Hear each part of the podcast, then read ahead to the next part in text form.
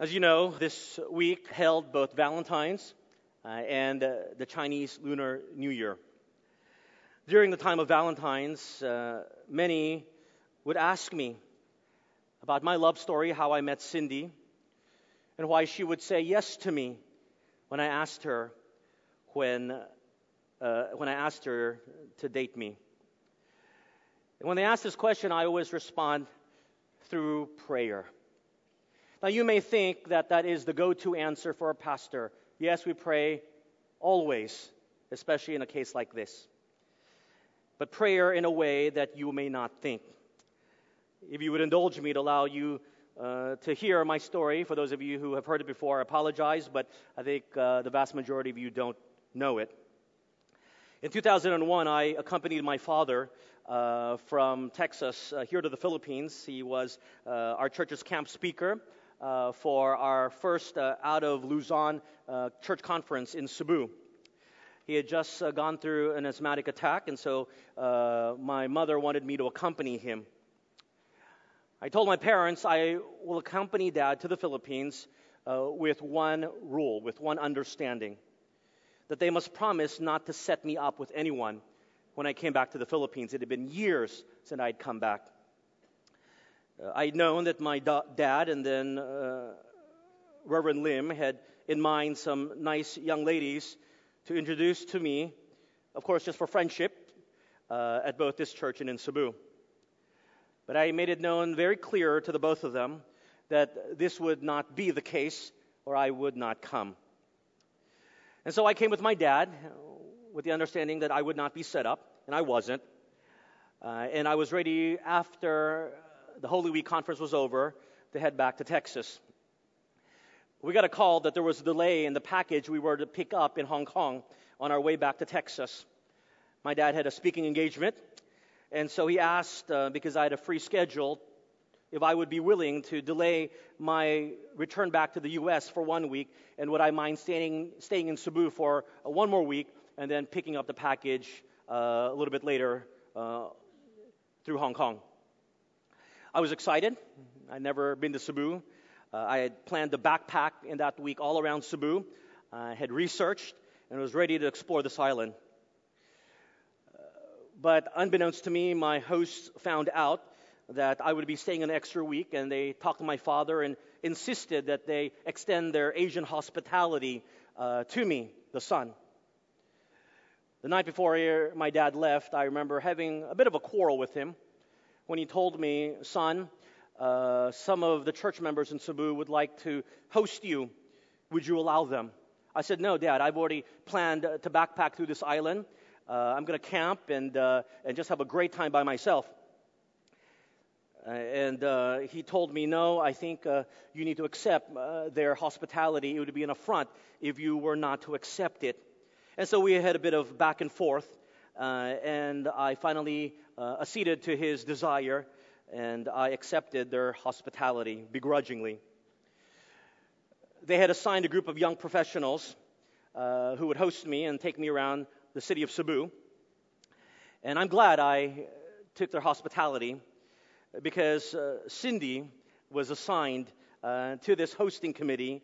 And uh, on that first time with this group, I took a real liking to her. Now, you got to understand, I had met her earlier at the summer conference, uh, but we only had a one conversation, hi, hello. And as she would tell me later, she did not like me. She thought I was too American. Uh, and uh, spending more time with her, uh, I wanted to get to know her more. I grew a fancy at this beautiful young lady. Well, how do I ask her out on a date? From an American culture perspective, you just ask her out. But I wanted to make sure that I was sensitive to the cultural expectations of a Filipino Chinese community. And so I asked her friend, what is the protocol for dating someone? And to my surprise, you know what they said? They said, the first thing, Steve, you need to do is you need to set up an appointment with her family and you need to sit down with her parents. Now, I found that very odd because in America, when you sit down with the girl's parents, you're going to ask them for their hand in marriage. I just wanted to meet her. But she insisted this is how it's done. You need to sit down with her parents and allow them to get to know you. Well, I liked her, and uh, I said, okay, I'll try this. And I set up an appointment uh, with her parents, people I'd never met before, you got to understand. And so there was, if you ask, where did you have your first date? Our first date was in Cindy's living room with me, her, her mother, and her father. Not very romantic. Well, it was a bit of awkwardness uh, as we did some small talk. And, and, thankfully, after about an hour, they excused themselves to leave us alone. I'm, I'm sure to go to the other room to listen in. And we hit it off. We had a great time. Uh, we conversed well. And uh, the night was getting late, and so I wanted to be a good gentleman and I wanted to leave. But I'd forgotten something. I'd forgotten to ask her friend what is the proper way to end a date in the Filipino Chinese context. You see, in America, especially where I'm from, if the date has gone well, you just give them a hug, a plutonic hug. It means nothing. I'm from Texas, it's from the deep south, uh, and so we're all huggers there. We're very friendly and warm in that way. And so if the date went well, we just give them a hug, and that would be it. But I thought to myself, if I gave her a hug in her living room, she may think I'm a really forceful, brash American. Uh, I may scare her off. And I thought to myself, I better not. And I thought, well, how do I end this in a proper way to express that I like her and would like a second date? And so I thought, well, maybe I could, I could shake her hands. I just come out of corporate America and, you know, like a business deal. We just shake her hand and said, had a wonderful night. Hope we can do it again and I thought to myself, well, that, that seems so businesslike and so professional. Uh, that would not convey how much I like her.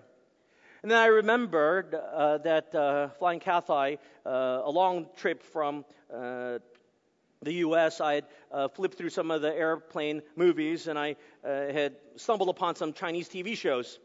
And I found it very odd that when Asian people wish to greet each other goodbye, even if they're standing about two or three feet apart, really close, they would wave their two hands in circles like this. And it always boggled my mind why people would do this when they're only standing two feet apart. Goodbye. And I said, I can't see myself doing this. I had some Korean friends uh, in LA, and I'd always watch them. When they said their goodbye, they'd always give the victory symbol, the V, and uh, they'd kind of flip it around and say goodbye. And I thought, I, I can't do this either. And so I'm panicking at this time because I don't know how to gracefully end this date. What seemed like an eternity in my mind, which was probably only a few seconds, I blurted out words that had deep ramifications, uh, but they were words I could not take back once I said them. You see, I'd been a pastor at that time for about two and a half years as, as, an, as an assistant pastor, and it had become automatic that as a pastor, when you want to end something, you say these words. And so, before thinking about the ramification and my nervousness to end this date, I said to Cindy, let's pray. because that's what all pastors use when, when they want to end something, right? At the end of this sermon, I'll say, let's pray. So, in my nervousness, I said to her, let's pray. And I thought to myself, oh no. What do you pray for? Lord, I hope she likes me. I, I hope she'll give me a second date. I blew it. I really thought I blew it. I thought she must think I'm the holiest person out there. I, to this day, neither does she remember what I prayed for. I was so embarrassed. I left her house just deeply embarrassed. Well, as you know the rest of the story, I did eventually marry her. It took me years after we got married before I had the courage to ask her about that first date in her living room. And I remember after we were married, I asked her, honey, do you remember that first date we had in your living room? She said, yes. I said, did you remember anything unique or unusual about it? Uh, she said, yeah. I said, what? She said, you said, let's pray. I said, what did you think? She said, you know, I thought there's no way I can date this guy. He's so holy. He's so spiritual. And I said, well, why did you give me a second chance? Why did you give me that second date? And this was her reply. She had grown up in a Christian family. And she said, You know, Steve, I'd always prayed that God would give me someone who was a strong believer. And there were a lot of men courting me at that time. But out of all those men, you were the only one that said, Let's pray. So I thought maybe that's a sign from God. You may be holy, but I'll give you a chance. So literally, my praying with her allowed me to have the wife, the wonderful wife that I have today. So, young people, on your dates, you should end the date with praying with each other. I tell you what, that will prevent temptation. It will prevent temptation at all costs. You know, it's interesting as we think about it.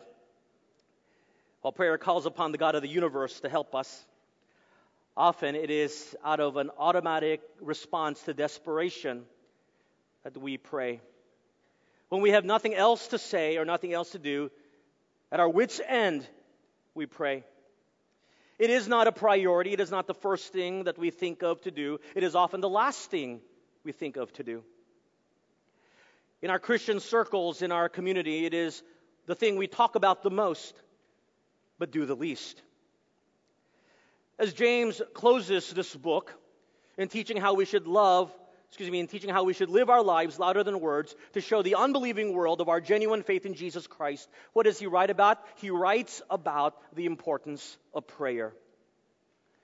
You see, as the world observes us, sadly, Christian couples today do not pray together daily. Christian families don't initiate prayer together before they eat publicly or even in their home privately as many of you can account for, it is often your own children who have learned this in Sunday school and in church who have to remind you, Christian parents, to remember to pray. How in the world can we show the world of our trust in our Heavenly Father to provide all good things in our lives when we ourselves are not willing to converse with Him? I wonder if anyone this morning can be accused, like Daniel of old whose only problem was that he talked to God too much in prayer. Turn to me in your Bibles this morning to the book of James, chapter 5. We're going to be taking a look at verses 13 to 20 as we conclude our study in the book of James. Next week, we begin a new series in the book of Nahum and Habakkuk. Pray for me as I prepare. Here in these concluding verses, James touches on an area of the Christian life often talked about, but often not done. To help you outline our message this morning, James will talk about three aspects of the prayer life. The first aspect he talks about is our attitude toward prayer. The second is our object of our trust when praying. And finally, our inner life condition while praying. What should be our attitude? Who is the object of our trust when we pray? And what should our inner life look like while we are praying? Let's break this down. Look at verse 13. Is anyone among you suffering? Let him pray. Is anyone cheerful? Let him sing psalms. Here in verse 13, James talks about our attitude in prayer. Number one, it is that we are to do it anytime, every time. In our suffering, whether it is of the spiritual type or emotionally or physically, the Bible says very plainly, without mincing any words, we are to pray. It is through prayer that we are to be able to endure what we are suffering. Likewise, in times of joy, the Bible says we are to sing psalms. Singing is really a form of prayer. If prayer, at its base definition, is a conversation with God, so is singing. Our singing is a form of prayer expressed to God musically. In other church Christian traditions, prayers are often sung, as if someone would sing the Lord's Prayer. So if prayer is to be done anytime and every time, then prayer doesn't have to be long. Prayer doesn't have to be formal. Prayer can be short. It can be a heart's cry. It can be said audibly, but it can also be inaudibly from the heart. if you cry it from your heart, Lord, help me, those three words are a self contained prayer in and of itself. Lord, help me. Heavenly Father, thank you for this success is also a self contained prayer. That's why 1 Thessalonians chapter 5 verse 17 says, "Pray without ceasing."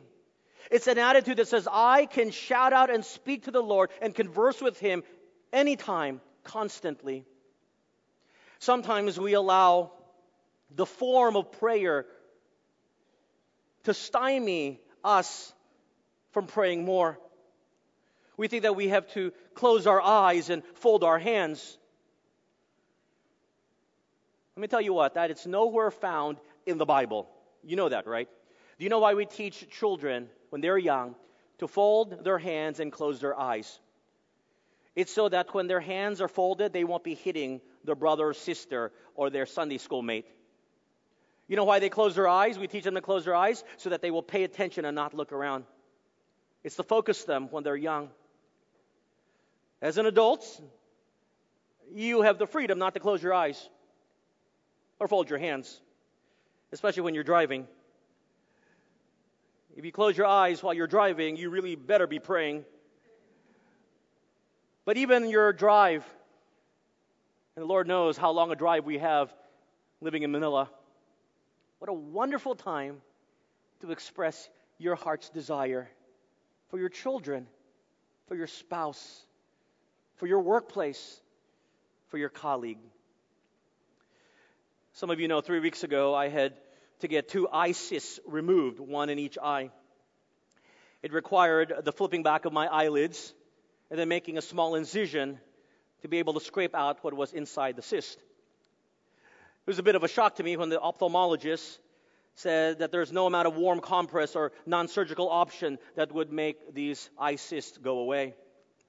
Now, I usually have a very high pain tolerance, but when it comes to my eyes, I get squeamish and I get scared because I don't like the possibility of going blind.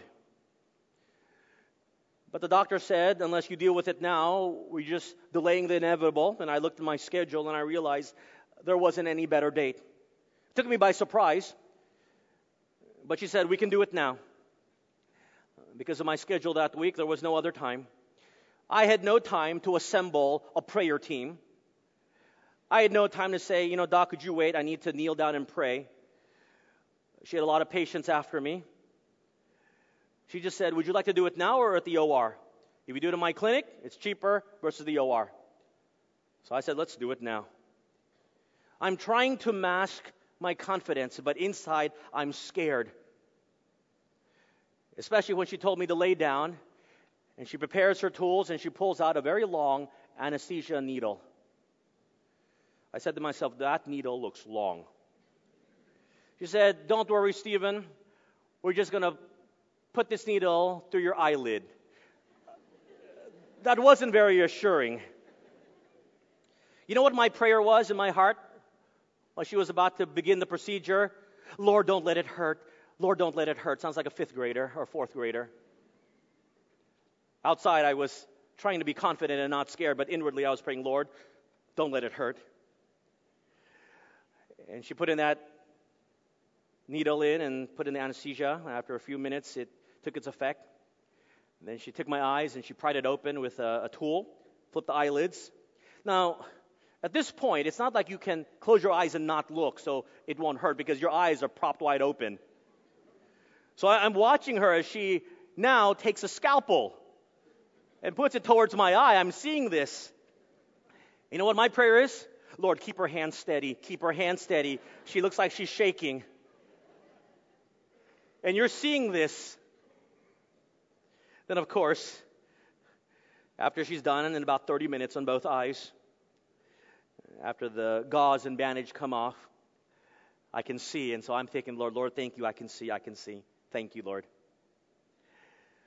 It sounds like the prayer of a little child. If you were to ask me what I was praying in my heart, it would not sound like the prayer you hear on Sunday mornings. It would definitely not sound like the prayer of a senior pastor of a large church. But guess what? It is what it is. It was my heart's cry. That was my conversation with God, and He heard me every time. The Bible says our attitude towards prayer is to be always, every time. In verses 14 and 15, James talks about the object of trust when praying. Look with me. Is anyone among you sick? Let him call for the elders of the church and let them pray over him, anointing him with oil in the name of the Lord. And the prayer of faith will save the sick, and the Lord will raise him up. Now, in this next section, James talks about the object of trust when we pray, and that's, of course, number two, the Lord God. The object of our trust when we pray must be directed to the Lord God. This is important for James to remind us because so many people believe that prayer itself, the act of prayer, is what heals us. The act of prayer is what does the work. But the Bible says, no, it is not the act of prayer. It is the object of that prayer that is most important. And James uses an example that we can all relate to a time when we earnestly pray when we are sick. And in this context, he's talking about one who is sick because in their spiritual life there is sin. And the Bible talks about that there are some sicknesses caused by sin. Not all sicknesses are caused by sin, but it can be. And so James says, call the spiritual leaders of the church to come and pray over him or her. This is a reminder that there is a spiritual component in prayer, knowing that one of the many causes of physical illness is sinful living. To call upon spiritual leaders to pray over you is an acknowledgement that there is something spiritual that must be dealt with. What it doesn't mean, as some have misinterpreted this verse, is to say that somehow the prayer of the pastor or the elder or the deacon or a bishop is somehow more powerful than your prayer. You and I need to understand that when you say, Dear Heavenly Father, and when I say, Dear Heavenly Father, our prayers reach God and His ears not only at the exact same time, but at the exact same priority level. Your prayer is just as powerful as my prayer. But the calling of spiritual leaders to pray for you is an acknowledgement of your own inability to call others to lift up this spiritual matter with more fervor. Now, as a side note, I want you to understand and observe that James doesn't ask us when we are sick to call for those with a supposed gift of healing. In the early church, when God gave spiritual gifts, He gave certain people the gift of healing. That meant that the Holy Spirit enabled them when they are to speak or to touch others, they would be healed. That was for the establishment of the church. But we as a church believe that this sign gift of healing no longer exists, no longer is being given by the Holy Spirit, because now the church worldwide has been established. It doesn't mean we don't believe in miraculous healing. We believe that miracles do happen as God allows. The case of my mother and her cancer. But we don't believe that there are men and women today who have the power that through a simple touch or a simple world, word, they can heal others. So I need to warn you, congregation, of these so called faith healers. Stay away from them. Be warned of these so called healing services, these healing masses. The Bible never speaks about such things. Because if there were really such thing as faith healers, they shouldn't be asking for donations. You know what they should be doing? They should be at our public hospitals 24 hours, seven days a week, going to each of the room and healing everyone there. But they don't. So you wonder about their so called spiritual gift of healing. And if you were to take this to its logical extension, that means they would never die. People would never die because of the faith healer always comes and heals you from your sickness. You could live to 150, Hope that makes sense. Be wise, be careful. Now, what does James talk about when he talks about anointing him with oil in the name of the Lord? What James is talking about is that he is reminding us that with prayer, as we focus on the object to whom we pray, which is the Lord God, we need to understand that medical treatment is also important. Because there are some Christians who believe that they don't need vaccines or medicines or medical treatment because they have faith and they pray. But that would be the wrong application of spiritual principles. You need to understand the context. The anointing of oil at that time was like taking medicine today to cure various ailments. You can look at 1 Timothy chapter 5 verse 23. In today's context, it would be like the Chinese using the white flower oil to cure almost everything from pain to nausea. So it was in those days what oil was used for. In fact, if you look at the Greek word used for the anointing of oil, that word anointing can have a reference to a medical procedure. And there's another Greek word also translated anointing that refers to something ceremonial or religious. The word that James uses here for anointing is one that is in reference to a medical procedure. Because the Bible doesn't teach that there are magic potions out there, that somehow if we, we pray with oil, there would be instant cure.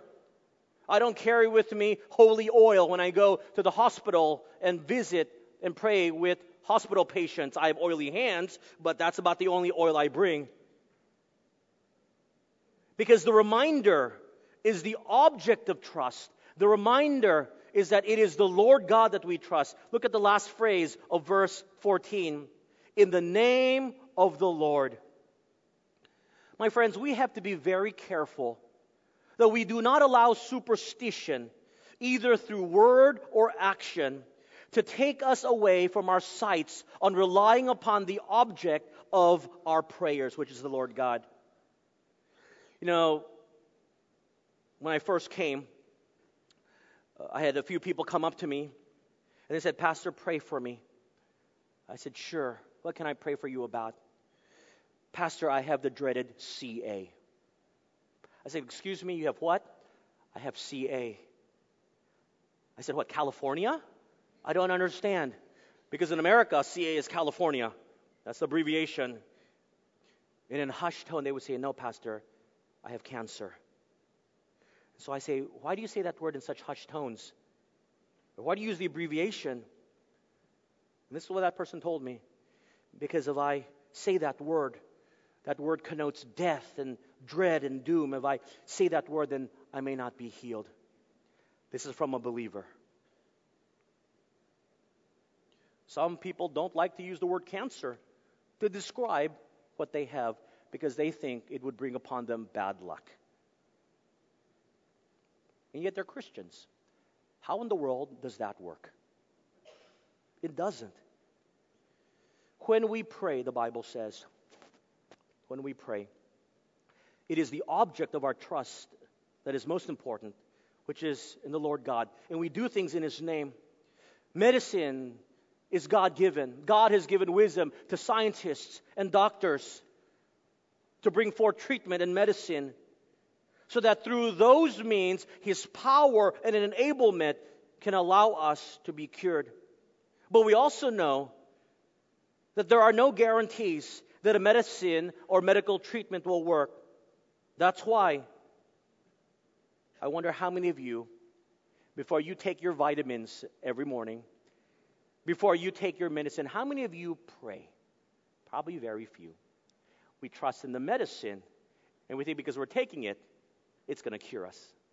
But there is no guarantee, you know that. But yet we don't pray.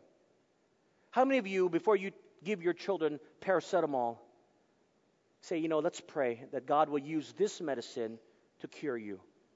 Very few of us. Because it is a snapshot of what we really trust. We don't trust God. Now that we have the medicine, that's what's going to cure us. Your actions are an ultimate indication of your trust in the Lord. Verse 15, again, the focus is on the object of trust when praying a prayer of faith. You see, a prayer of faith is a prayer that places confidence in God's hand to heal. Note, if He so wills. Because look at the second part of verse 15. The Lord will raise him up. It is the Lord that chooses to raise him up or not. There are no guarantees of healing, but we pray because we acknowledge that He can, not that He must, or not that He will, but that He can. Because just because you pray, the action of prayer doesn't guarantee that good things will happen to you. I have a pastor friend in Texas. His sister, Jeannie Flynn, died of cancer just a few weeks ago. She was 41 years young, my same age. She left behind her husband and four little boys. Jeannie was a woman who loved the Lord with a passion. Ever since her college days, she had a, an evangelistic heart. She served the Lord faithfully. But yet, God called her home. Hundreds of people were praying for her. But God didn't bring physical healing in her life. Before she passed away, she recorded a video testimony with her husband beside her. Her body was racked by the pain of cancer. It is heart wrenching watching this video, but it was moving. This is what she said I'm sure if I didn't have this cancer, I probably wouldn't be as kingdom focused as I am now. It's not something I would wish for, but this world is not our own. If my pain and suffering make people see what God can do through people who suffer, then I can keep going on because this is just momentary trouble. It won't last forever. I know where I'm going. And when I see Jesus, I will be completely healed. No more pain, no more suffering. And she is saying these words while there are tears running down her eyes because she is in such a painful condition that her body is twisted, racked by cancer. And what moved me were these last words when she says, through her tears, remember, God is always a good God. At her funeral, her husband recounts that God didn't heal her, but because of her suffering, hundreds who have followed her story have had their faith changed. My friends, we do not focus on the results of our prayer. Because when we pray, the focus is on the person of God who is able to do all and who loves us immensely, who will only give us what is best according to his will. When we pray, and why we're asked to do it is because it puts our lives in His hands. It requires humility and yielding on our part to pray. Oh, we all pray. But we pray the perfunctory prayer Lord, thanks for the food. Lord, give me this and give me that. Lord, bless me. Lord, heal me. Or give my kids good grade during the long examination. And those are all valid prayers. But I wonder if we look when we pray, focusing on the object of the person we pray to, and say, Lord, not my will, but your will be done, what we are doing is in humility and yielding, we put our lives in his hand.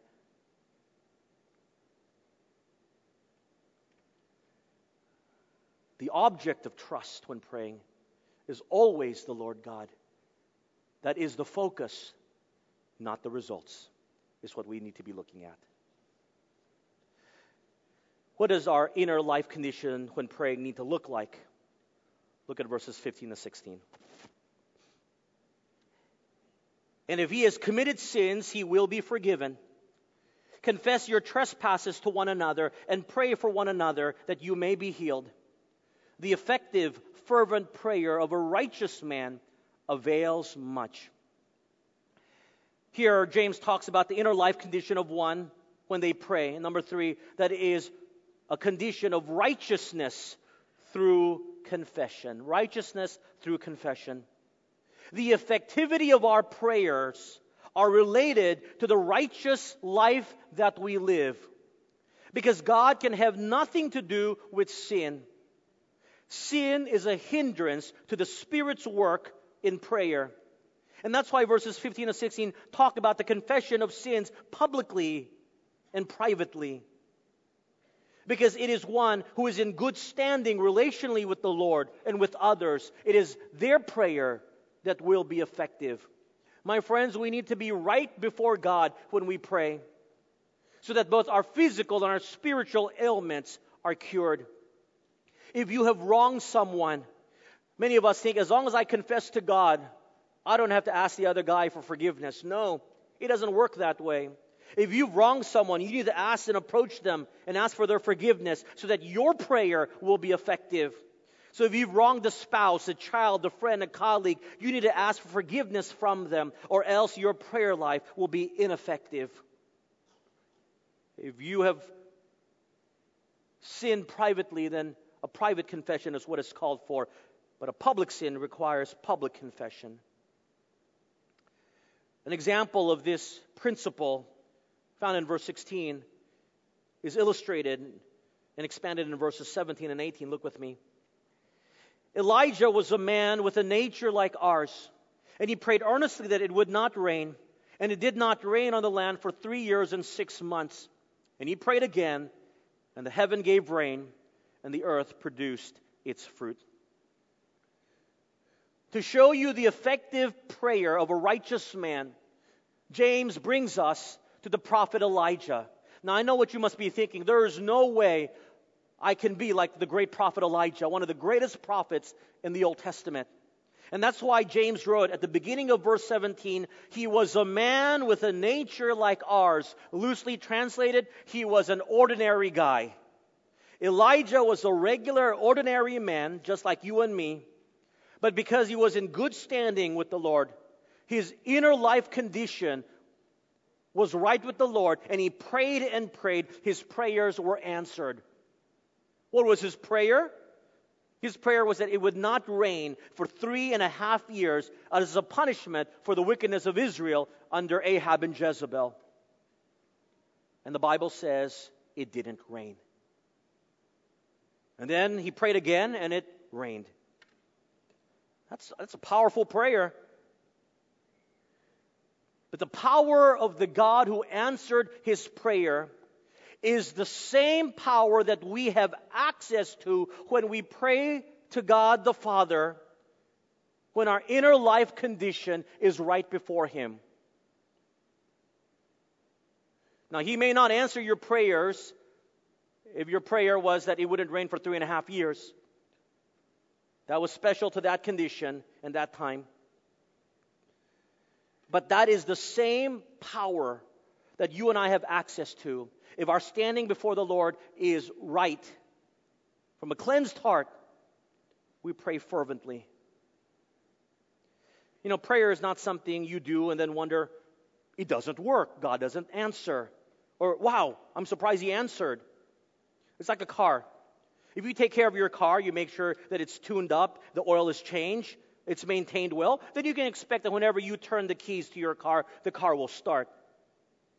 But don't be so surprised that if you never maintain your car, you never get it for an oil change, you never take care of it, that one day when you turn the car keys, your car will not start, or it will begin to shake at high speed, or it will break down. It should not be a surprise to you. So it is in prayer. The Bible says the effectivity of your prayer is directly proportional to your right standing before the Lord.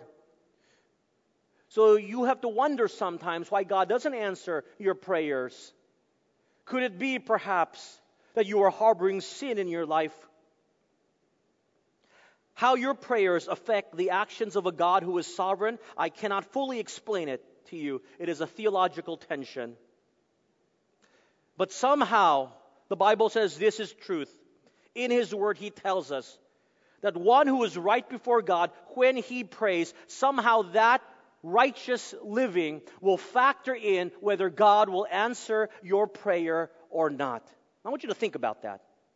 You and I, who desire to have our prayers answered, The Bible says the effective, fervent prayer of a righteous person avails much from God. If you want your prayers answered, you better make sure your life condition is one of righteousness through confession. And then in verses 19 to 20, a very fitting conclusion to this book. James writes, Brethren, if anyone among you wanders from the truth and someone turns him back, let him know that he who turns a sinner from the error of his way will save a soul from death and cover a multitude of sins. James concludes this book fittingly by reminding those who had wandered away from the faith. You remember from chapter 1, they had wandered away because of the trials and suffering that they were going through. James welcomes them at the end of this book. You can come back. Come back. But it was also a charge to us to make sure that our lives are lived louder than words through action to affect an unbelieving community. Because how you live your life and how I live my life is so important. Because it may save a soul, the Bible says in verse 20, in the sense that when they see how you live, they may want to explore this Jesus Christ you claim to know. If they are backslidden or they live in carnality, having rejected the faith they once had, through the way you live your life, they may come back and seek Him again. So, as you go out as a church scattered at the end of this service, you will go to your families, you will go to your friends, your batchmates, your barcada, your golfing group, your badminton group, your eating groups, whatever groups you go to. Understand that how you and I live our lives perhaps, Lord willing, will call them to want to know Christ more. So live your lives louder than words in all aspects of life, especially through your prayer life. Let's pray. Heavenly Father, we come before you acknowledging we don't pray enough. We pray only out of our desperation and often as the last option available. We pray words, but they don't mean much because we live in sin and we somehow feel that just the words are enough, never looking at our internal heart condition to see if we are righteous before you. And then we get mad at you for not answering our prayer. Father, we have used prayer and the act of it as a superstitious way to get what we want, forgetting that the object of our prayer is what's most important, the Lord God. It is you who decide in your perfect and loving will whether you will answer it or not. And so we must pray in humility, and I hope you will cultivate amongst these men and women of our church men and women who are warriors through prayer praying and the yielding of their lives and in submission to your perfect will, using prayer as a way to focus us to the person of the Godhead who we love and trust. May we all establish a wonderful prayer life because we so enjoy talking to you. So allow us that freedom to tell you everything that's on our heart. Bless this church, Lord. In Jesus' name we pray. Amen.